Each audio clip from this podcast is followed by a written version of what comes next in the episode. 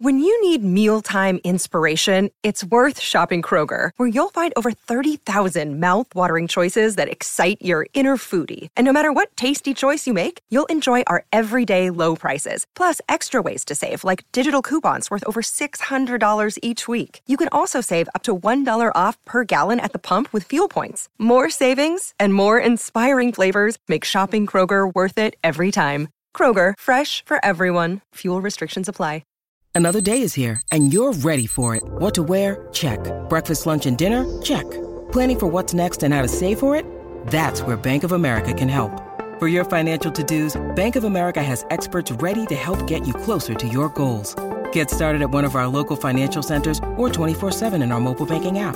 Find a location near you at bankofamerica.com slash talk to us. What would you like the power to do? Mobile banking requires downloading the app and is only available for select devices. Message and data rates may apply. Bank of America and a member FDIC. It's time for today's Lucky Land horoscope with Victoria Cash. Life's gotten mundane, so shake up the daily routine and be adventurous with a trip to Lucky Land. You know what they say. Your chance to win starts with a spin. So go to LuckyLandSlots.com to play over 100 social casino-style games for free for your chance to redeem some serious prizes. Get lucky today at LuckyLandSlots.com. Available to players in the U.S., excluding Washington and Michigan. No purchase necessary. VGW Group. Void where prohibited by law. 18 plus. Terms and conditions apply.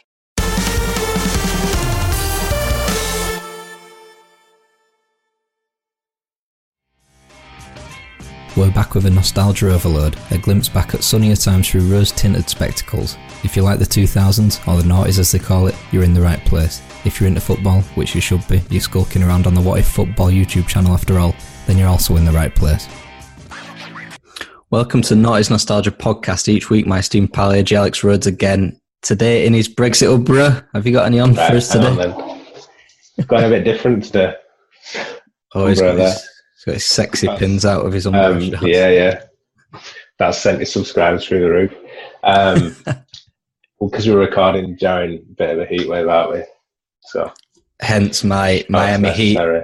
Miami Heat jersey. We've got my pasty arms out. So today we're going to hop into our time machine and to the 2000s. And today we're going to look at the 2005 UEFA Super Cup final that happened 15 years ago today between Liverpool and CSKA Moscow.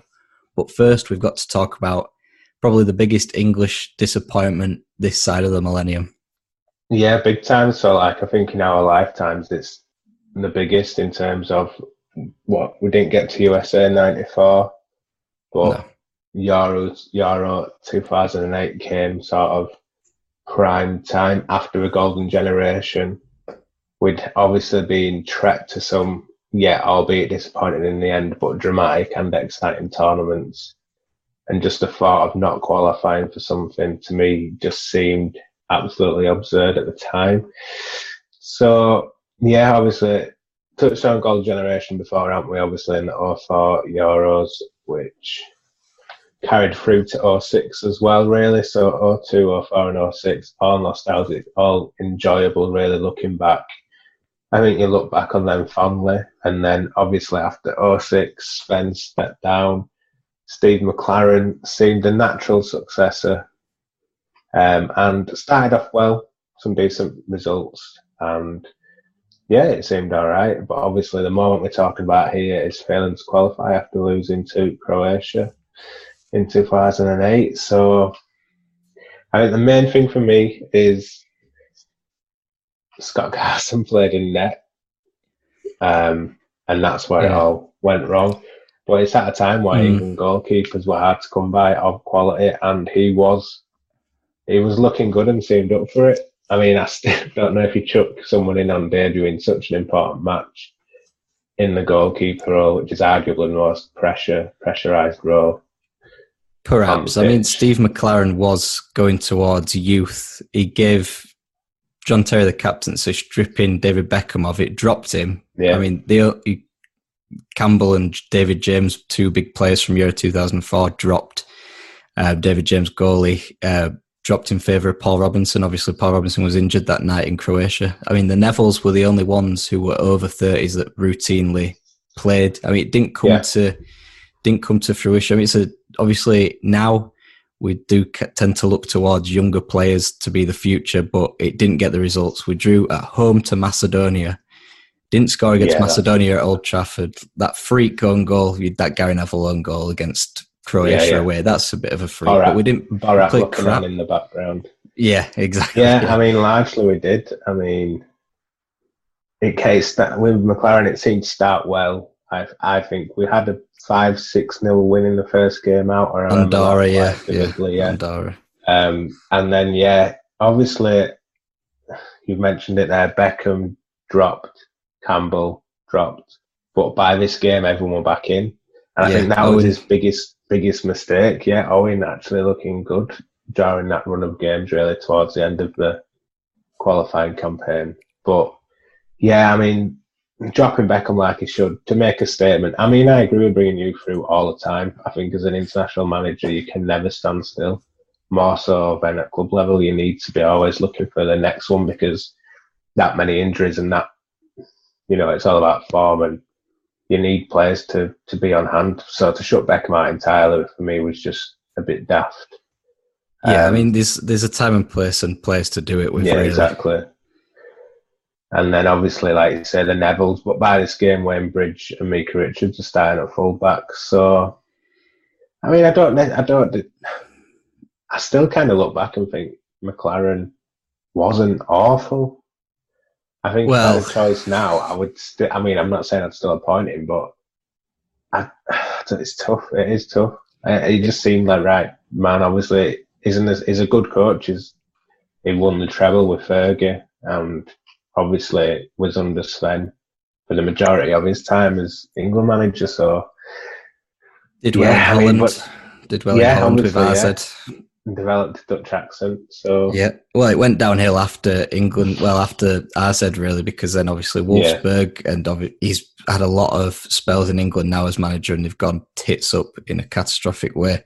Yeah, uh, yeah. It, we were in a 17 group. We had Croatia and Russia, top two go through. They obviously went through and then sort of Estonia, Macedonia, Andorra, Israel. So those that's that should have been, you know, twenty four points right there off those two games, four wins in each.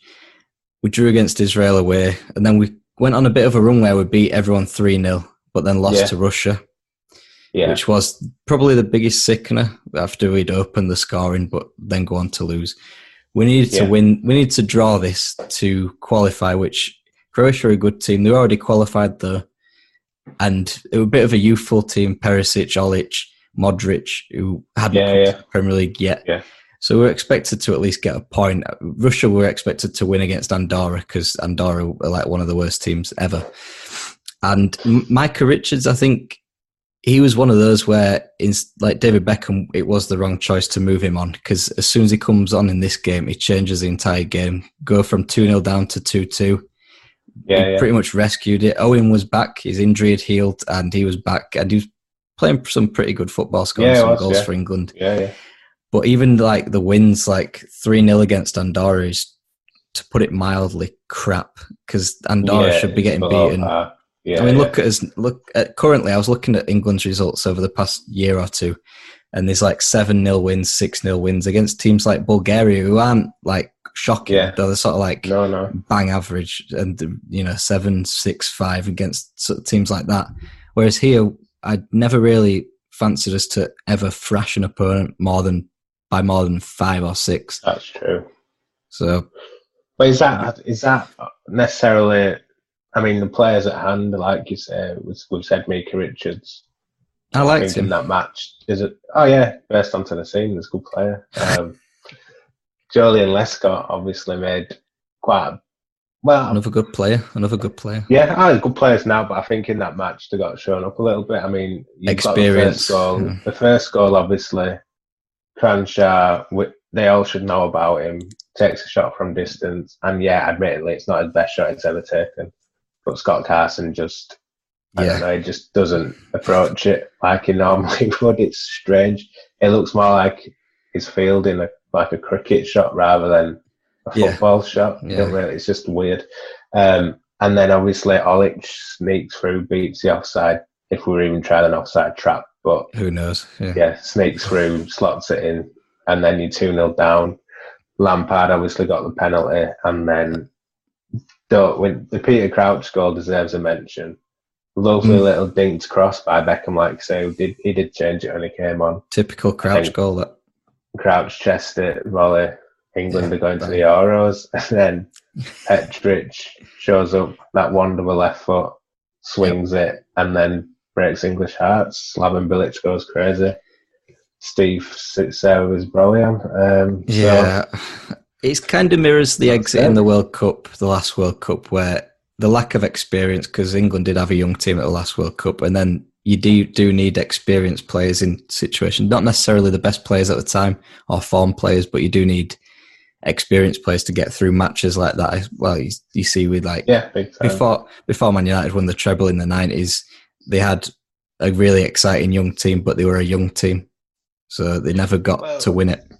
We, I mean, I think yeah, the inexperience in that match was in those key positions, wasn't it? It was in the defence and in the goal where it's, it's not.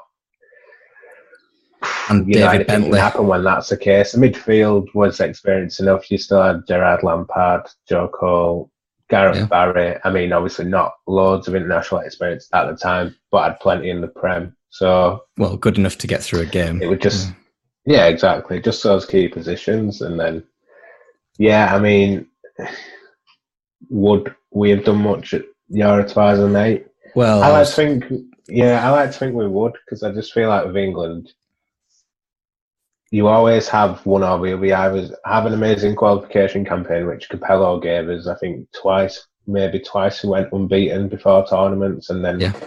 and he did give us that sort of air and air of we're a hard team to beat, but I still think going into Euro 08, we would have just found a little bit of something and brought the team together and give it a good go. I'm not saying we'd have been a favourite by any means, but I think we'd have got quarters at least if we went.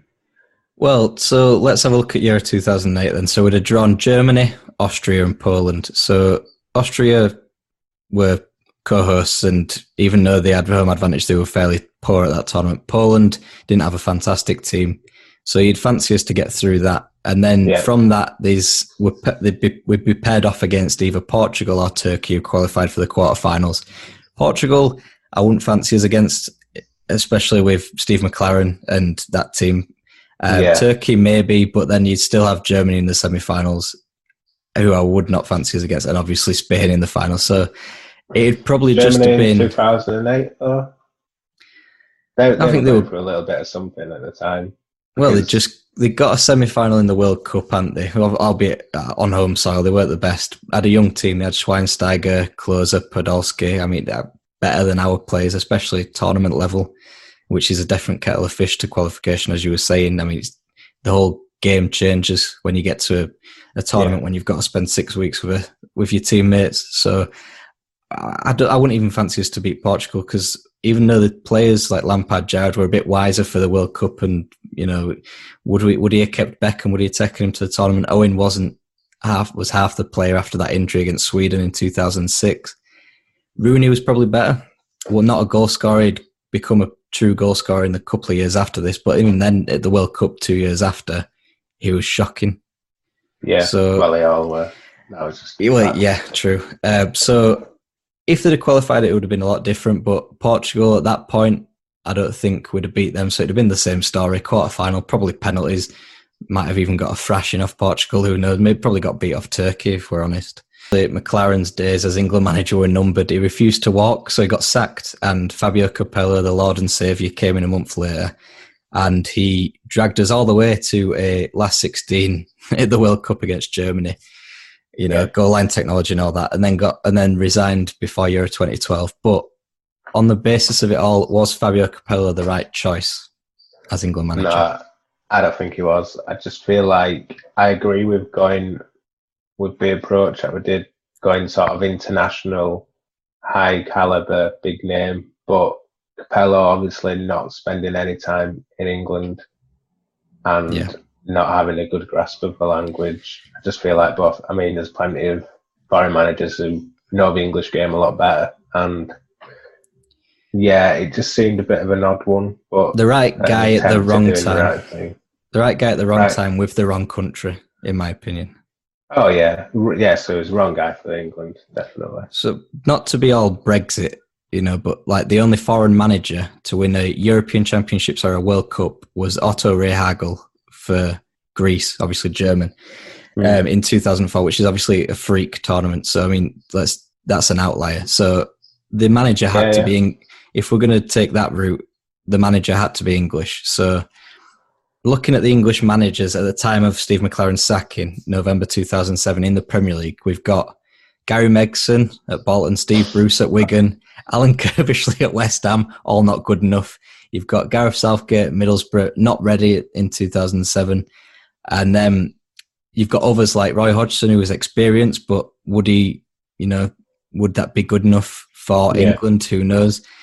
Kevin Keegan, not again, please. Uh, you got Glenn Roeder, Alan Pardew, Brian Robson, Neil Warnock, arguably not good enough for international football. So the only two I've probably narrowed it down to in 2007 are Sam Allardyce and Harry Redknapp. Yeah, oh, Harry would have been a good choice for me. Yeah, well, Harry Redknapp wins the FA Cup in 2008 so, with Portsmouth. Yeah. And Sam He'll Allardyce probably be the yeah. best English manager to never manage England, I think. I oh, think Bra- else. Brian Clough, the big one. Well, well, yeah. In this but, period, you mean? Yeah, yeah, yeah. Oh, yeah, definitely. Big Sam, we obviously got, but then that all ended. Yeah, I, yeah. I think that was a blessing in disguise. I, I think big, big time, Sam was big time. a good appointment, but then what and what happened to him was kind of unfair. But it, yeah, but uh, the, now it's you know so grateful for it. Yeah, exactly. Yeah. But even then, news of the world yeah. Southgate, uh, Southgate's appointment then was an in-house appointment from the under 21s, yeah. just like McClaren's was here, because he assistant managed at the 2006 World Cup and obviously before. So it's the same sort of style as approach of approach, except Southgate got a young, same approach as McClaren got a young, youthful team into the semi-final of the World Cup, whilst McClaren couldn't get us into a tournament. So there's not there's quite a lot of similarities between the two. Obviously, both dreams ended with Croatia as well. So yeah, there's some similarities in the in the decade that have passed, really. Right. So let's go back in time to 15 years ago. And we all know where we were when the 2005 UEFA Super Cup final was played. And it was between Liverpool, European champions, and CSKA Moscow, dark horses in the UEFA Cup the previous season. Daniel Carvalho scores early for the Russian side, but equalised by our good friend Djibril Cisse's late, late equaliser. And uh, with the tide turning extra time, CSKA picked off by Cisse and Luis Garcia, completing a route either side of half time. And the lineup for Liverpool's Champions League final Dudek, Finnan, Carragher, Hyypiä, Djimi Traore, Alonso Garcia, Gerrard Riise, Kewell, Baros, and with Dietmar Hamann Smicer and Djibril Cisse coming off the bench. Are Liverpool greater than the sum of their parts to an extent in this time? Because that ain't a Champions League winning team, in my opinion. No. You've got Carragher and Hyypiä in centre defence. Yeah, they yeah they're good, world class. Alonso, Gerrard, Riise, Kewell not by this point, and Garcia are bordering along that. Yeah. And as we spoke about a couple of weeks ago, Djibril Cisse maybe. Um, so when you, obviously when you compare that to the sort of Galacticos, as it were, of Milan in that t- in that team, I think, in my opinion, they are. And they weren't. They were by no means the best team in England at that point. Obviously, didn't win a league or had barely won an FA Cup this season after on penalties against West Ham. Yeah, I mean, the man I don't. It's a tough question. It is a tough question, but yeah, I look at that team and I think they're not. They, they could. Yeah, you could argue they're a cup winning team. Yeah. You know, you have these teams that rely on momentum really, and yeah, I know what you're saying with that team. I don't think it's consistent with with its quality throughout the 11, but enough star quality to get them through and enough sort of star quality to build momentum in tournaments like yeah.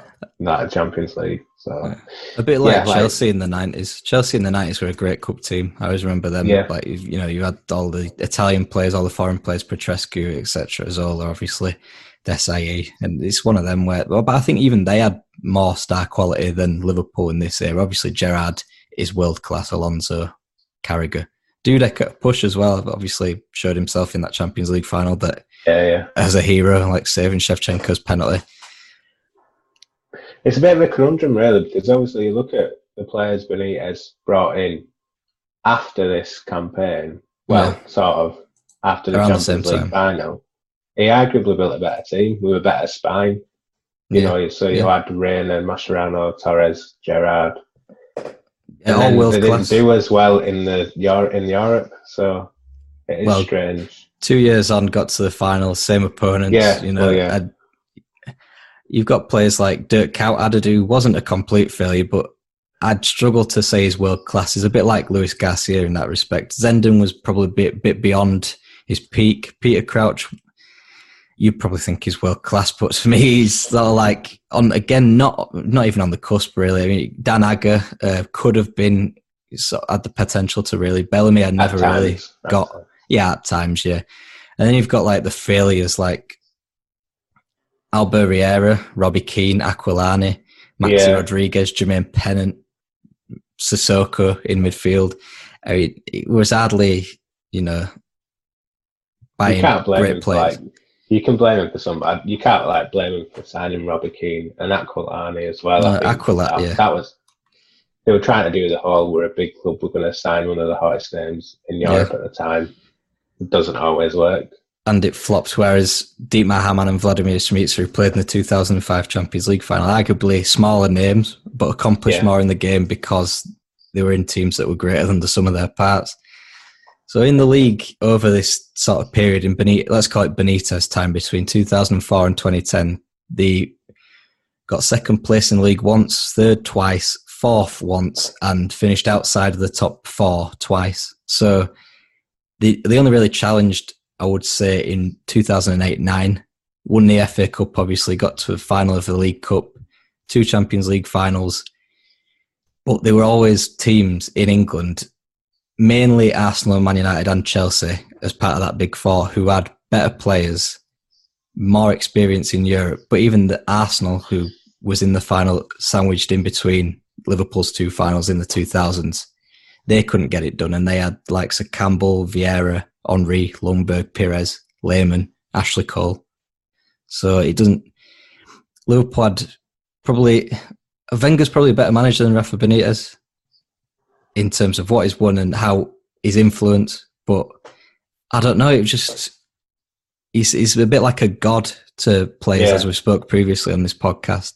Bit of a god to his players and his supporters. Perhaps more importantly to sort of Anfield and the whole aura, the European aura around that. So perhaps he was able to just G his players up for bigger occasions. We've, we've seen him beat like Real Madrid and Juventus and teams like this, Milan, a couple of times, and they were nowhere near the quality.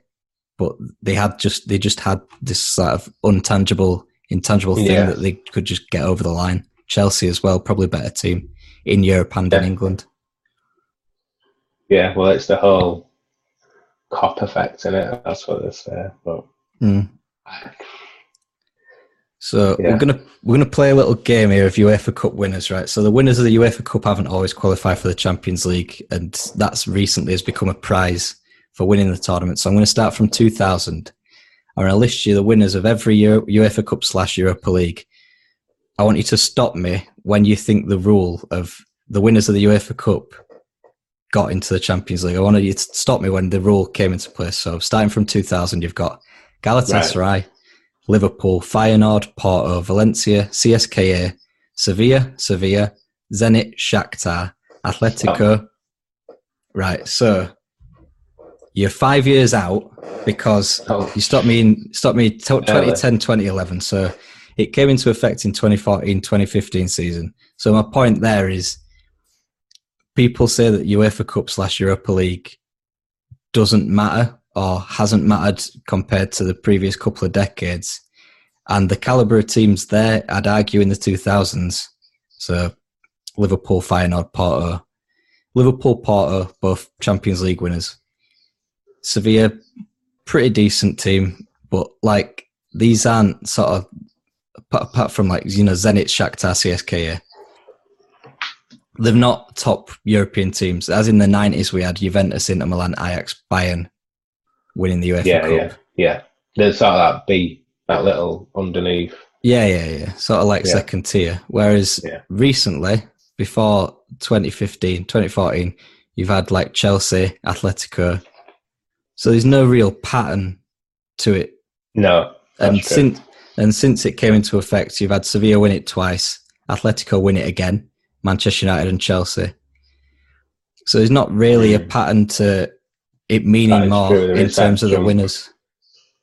Well, no, it's like it's not. I don't think there's much of a pattern because you've always got these teams that are going to go on to win the Champions League: Liverpool, Porto, Valencia, who all won it before they went on to win the Champions League.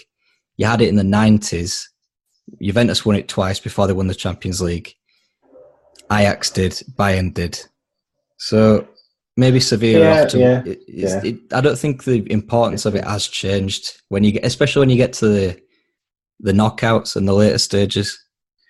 The same caliber of teams are you always could there. easily, you could see United winning. Well, possibly winning the Champions League next year, Well, maybe, maybe, but and you wouldn't have ruled out Chelsea winning it this year. I don't. I don't think Yeah. you would. the the importance of it hasn't changed. Is my point because like nineties, you've got nineties, two thousands, tens, well into now.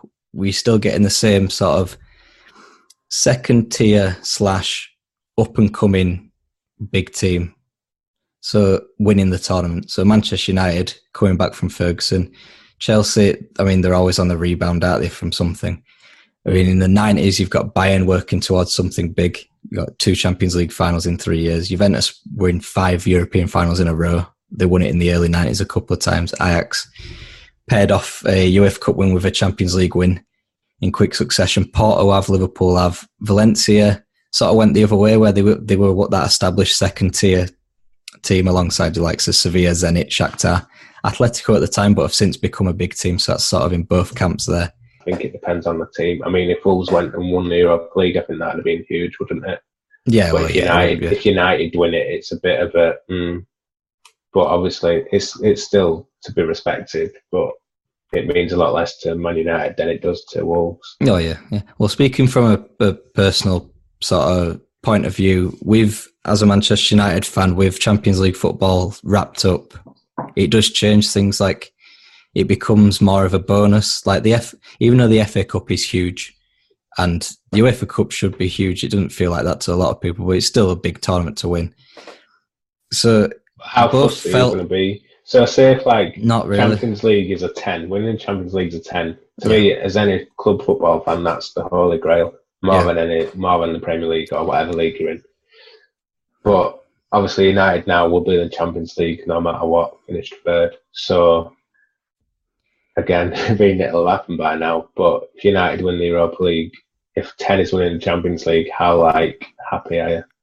Um, I'd put I'd put the UEFA Cup as a seven. I'd put the FA Cup as an eight, and the league as a nine. Sort of if if you know, but all all these sort of um, the importance becomes flexible in the terms of a personal season. Like 2017, it then became a ten because you had to win it for Manchester United. Yeah. 2017 they had to win it to get into the Champions League. So then it becomes a ten. The league less, and obviously the League Cup's like a six because it's what it's just the FA Cup and the Europa League. It depends on how long you how long ago you've won it. Like to West Ham fans or Everton fans who won it in like 1980 or Hmm, exactly, 1995, it means a lot more to win an FA Cup. Whereas to say Arsenal next season, they've just won it, so it won't mean as much. Obviously, it's a bonus. Like we United, it's a bonus. Uh, the UEFA Cup is as well. Um, mainly, it should be the league. It should. Well, it should. Every cup should be as important, but there's financial implications in terms of finances. UEFA Cup is more important, much more important than the FA Cup. But obviously, it isn't. no way is it. But it should be Champions League, League, domestic cup, alongside a secondary cup like UEFA Cup, and then obviously way down the ladder, League Cup and Johnstone's Paint. If your team's lucky enough to be in the Johnstone's Paint or whatever it's called now, Checkatrade trophy. yeah, or leasing.com or whatever it is. So Yeah, yeah. Sorry, yeah. before we leave the inertia of the footballing world, we're going to bring you a 2000s trivial teaser. And last week, our player was a winger He was born on August the 12th, 1977. He was managed by Jose Mourinho, Steve Bruce. He had played alongside Juan Seba Veron, Damien Duff, David Dunn, Diego Simeone, and Christian Eriksen. He was, of course, Jesper Grønkjær. Well done if you got that. Well, yeah, well done if you got that because that's probably the hardest one. I thought, yeah, I want to say that's a tough one. So, obviously, played with Veron at Chelsea, played with Duff at Chelsea, played with David yeah. Dunn at Birmingham, mm. and I've forgotten where he played football with the other two, Simeone and Eriksen, but it was managed by Mourinho at Chelsea and Steve Bruce at Birmingham. So this week, his date of birth is the 18th of May 1978, and he is a centre back. He's been managed by Luis Felipe Scolari, the Brazilian, and Claudio Ranieri, the Italian. And his teammates, some of the players he's played alongside are Scott Parker, Kaká, Jerzy Dudek, Anthony Martial, and Hulk. Yeah. So I well, I think I know it. You know that I think that. So I won't. I won't say it unless you want me to. But yeah, it's yeah. The key there is Hulk, I would say. Is it? Really? Yeah. Yeah, I think it definitely is. There's a bit of a there's a bit of a thing. So Scolari's Brazilian, managed the Brazilian team. Hulk's Brazilian, so it could be a Brazilian yeah, centre back. It could be. Kaká's also yeah. Brazilian, but then again, Jerzy Dudek is Polish. Yeah, exactly. So, if you think you know the answer, big red herrings. Please leave it in the comments section and the answer will be revealed next episode. We got any other business before we head off to the. Yeah, so obviously, last podcast we touched upon our away days and we've done a few away days in the last couple of seasons. So gone to see fairly random team close ish to where we live. Um, and we started with Accrington Stanley, didn't we? So yeah, I've done yeah, a little rating system. So we'll talk about the town. Oh yeah, yeah. Pubs and the ground itself. Rate them all out of five, and then at the end we'll see where we're at. Obviously, we've only done what four. We want to do a hell of a lot more. Yeah, yeah. If coronavirus allows it, going into next season. Um, oh, season yeah, after next. hopefully, this will whet people's appetite for, for us to go away a bit more. So Accrington yeah. played Charlton in August 2018, was it, or something? Yeah, I think it might have been then. Yeah, so. that sounds about right. A town that had potential, but it just lacks investment, like any, not like any northern town, but a town that's 20 well, miles from Manchester and Liverpool, mm-hmm. fairly close to Blackburn. Yeah, um, pretty rough. I'm telling the truth. Well, it's it's just one of it's just one of these satellite towns where it's just yeah. like sort of like a bit like what um, Bradford is to Leeds. Now I'm kidding. A bit like like Halifax is a bit the same. There's parallels there because, like, obviously Bradford yeah. suffers from being so close to Leeds. People yeah. tend to go to Leeds. Um. Hopefully not for the football, but that's different. yeah, so Accrington, obviously we got there, didn't we? Got off the train, went to a railway pub which had more TVs than Dixon's. Ah, it, was, it was mad that, yeah. Yeah, so yeah. like a TV on every crevice, wasn't it, really? But, but none of them on. Two, none of them on, yeah. Oh. Yeah, exactly. but I think every pub we went to, that probably ended up being the nicest, but they all seemed fairly. They were a low bar. They were a low bar. Yeah. They are, they're all your sort of mm. St. George's flag, meat yeah. raffle sort of pubs. Ambient, right? But then again, it depends what you want out of a town or a city or a pub, really. Cause, time, yeah. I mean, for me, the the quality of pubs there, they want any like. I mean, you say ropey. I mean, I don't think there were any like really like they weren't any dangerous or any like no, no, no. pubs like that. We're all sort of like all on the same level. oh yeah, I want to say the people are very welcoming. Um, I think that can be said for all these towns that we've been to. It's All enough, isn't it? Basically. Oh yeah, let's put it that way. I'm giving Accrington for the town two point five out of five, and the point five is because it could be great, and I think one time it probably was a great town, but in the industrial revolution yeah. by Thatcher's Britain, etc., and that's well, probably yeah, probably long before so, that. Yeah. Transportation being more accessible probably is a big factor into sort of these towns being not as successful as they once were too. Big time, yeah. So I'd, boozers, I'm going to give two out two out of five for the pubs. just because yeah, they're a bit bit dead. I think what what is good mm. about you can do a nice little route. So we went to railway, didn't we? And then we yeah. went up to the Wetherspoons, which was a decent Wetherspoons to be fair. It yeah, was, the, yeah, it's up there. It's up there. I mean, there's some that we've been to have been absolutely shocking. Like, for, we'll yeah, get yeah. onto it next week. But yeah, the one in Accrington, I thought were all right. Yeah, and then we went sort of. It's on just one road, in it, up to the ground. Probably like nearly a mile to the Wham Stadium, and a couple of pubs on there were decent. We made them. Yeah. Mm. We sort of what did one on the way up and a couple on the way back, and those were nice enough too. So, yeah, the yeah, one where we played darts in is probably the worst pub that we went into. The one that we played darts in, but I don't know if that's because yeah. everyone looked, viewed us through suspicious eyes. But I mean, I, I well, there a big game one, wasn't there? I'm sure Chelsea versus someone were on the TV. Oh, Chelsea Arsenal, yeah, we're throwing darts. arrows across the pub. so yeah, we surprisingly got out of there alive. Um, probably rank the town the same way you two and a half out of five pubs. Yeah. I'd give it. I'd probably be a bit more generous and give it a three.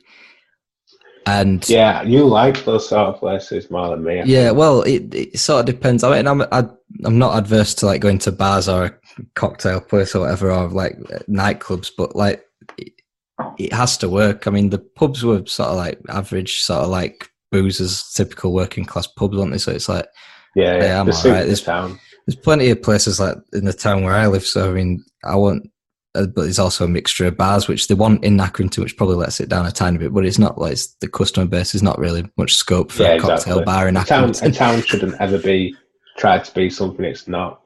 Well, like mine's trying to be at the minute.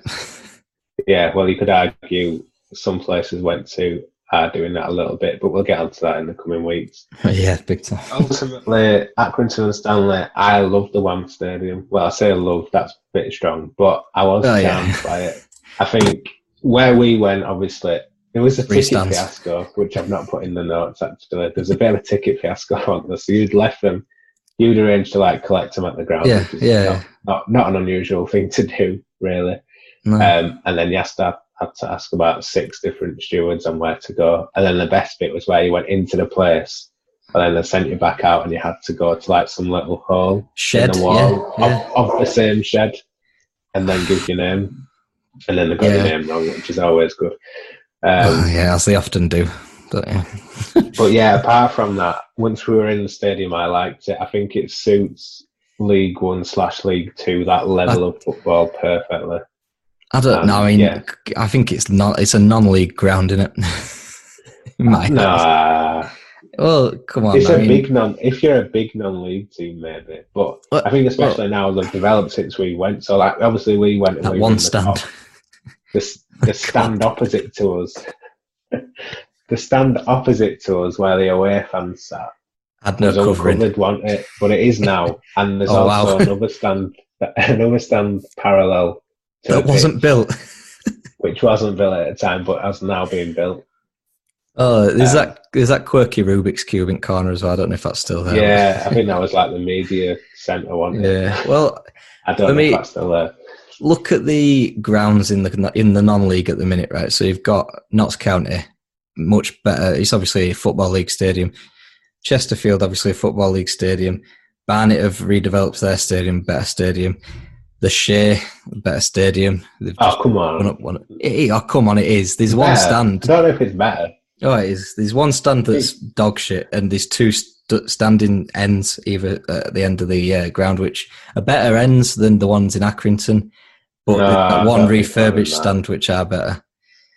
But then again, I mean, facilities. I mean, we went to. I've been to the Shay once with you, but I don't really remember much in the way of I don't facilities. Remember, no, I don't remember going. I think that the stand that we went to is fine. I mean, if you go to some of the other stands, it's a bit ropey in terms of facilities. But in, in terms of Accrington, the facilities you can't really fault because you can go out into the concourse. I, I, can't remember if even there was a concourse. I might just been a couple of sheds. One, I think it was like a couple of huts outside, with drinks. So yeah, what what more do you need?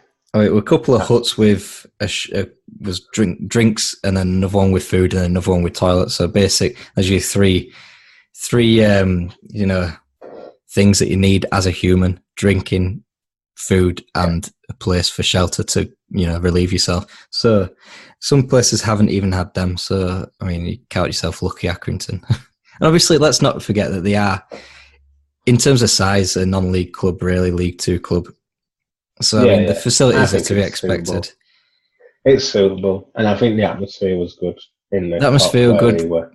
The games, as we spoke about last week, can all be classified as uh, dog rough. So we'll leave that point. so it's sort of like it was, it was. It's actually good to like say the atmosphere was, was sort of surprising because the game where crap, Accrington, yeah. well, and that where Accrington is obviously close to Blackburn, better team. You're not Bolton. too far from Manchester, Liverpool, Bolton. Yeah, all the teams mm. in Greater Manchester who arguably are better. Yeah, Wigan. All Bolton, of them are yeah, bigger and exactly. better. Yeah, all of every yeah. single one of them. So to have that loyal fan base, I think was was good to see and great mm. to be a part of. So big up to the Aki They're um, definitely scratching on a ceiling there, there with uh, the amount yeah. of fans they can get and the fan base and how far they can get, really. Because uh, so, if you saying town two point five, pubs yeah. three out of five, what are you giving ground? Facilities. Yeah, I mean, well, this is all based on a curve of our own experience, isn't it? So, I mean, like, probably.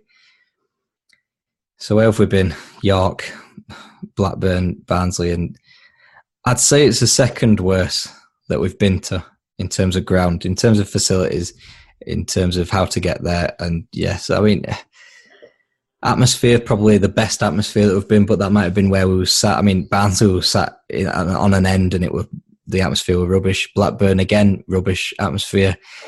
York's atmosphere was non-existent. So in terms of atmosphere, yeah. it's the best. But in, in terms of the whole package, you know, holistic re- approach, it's probably three out of five based yeah. on our own experiences. Obviously, if we start going to like the Bernabeu, it's going to be a lot different in it. But based on the four that we've got at hand now, yeah, three. That's all we've got time for this week on the Noughties Nostalgia podcast. And next week, we're going to be looking at Euro 2008 again, this time without England, as qualification began in September 2006. And what are you going to look at for us next week? So I'm going to look at that dramatic night in Moscow, the Champions League final 2008. Fantastic between Manchester United and Chelsea, and we'll find out the answer to the Claudio Ranieri slash Kaká teaser. Alex thinks he's got it; he might not have it. We've got a new teaser as well in store. Some more musings from Alex and coming up elsewhere on the channel. Tomorrow's Throwback Thursday will be a look back at the 1995-1996 Premier League season, and on a similar vein, Monday's video will ponder what happened if Kevin Keegan didn't go on that famous rant and didn't love it. And Tuesday's tier list is a ranking of the best centre backs of the 2010s. I'm at what if underscore YouTube or Jake Doyle 93. You're at Alex J Rhodes on Twitter. Abusers, complimenters, tell us about the Euro 2008 missed qualification from England. But until then, bye.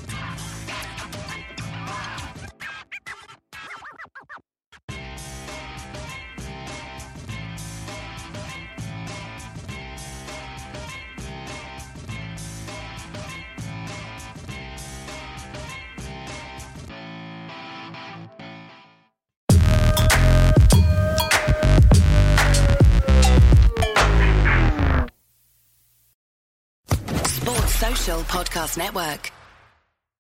Lucky Land Casino asking people what's the weirdest place you've gotten lucky? Lucky? In line at the deli, I guess? Aha, in my dentist's office. More than once, actually. Do I have to say? Yes, you do. In the car before my kids' PTA meeting. Really? Yes. Excuse me, what's the weirdest place you've gotten lucky? I never win and tell. Well, there you have it. You can get lucky anywhere playing at LuckyLandSlots.com. Play for free right now. Are you feeling lucky? No purchase necessary. Void where prohibited by law. 18 plus. Terms and conditions apply. See website for details.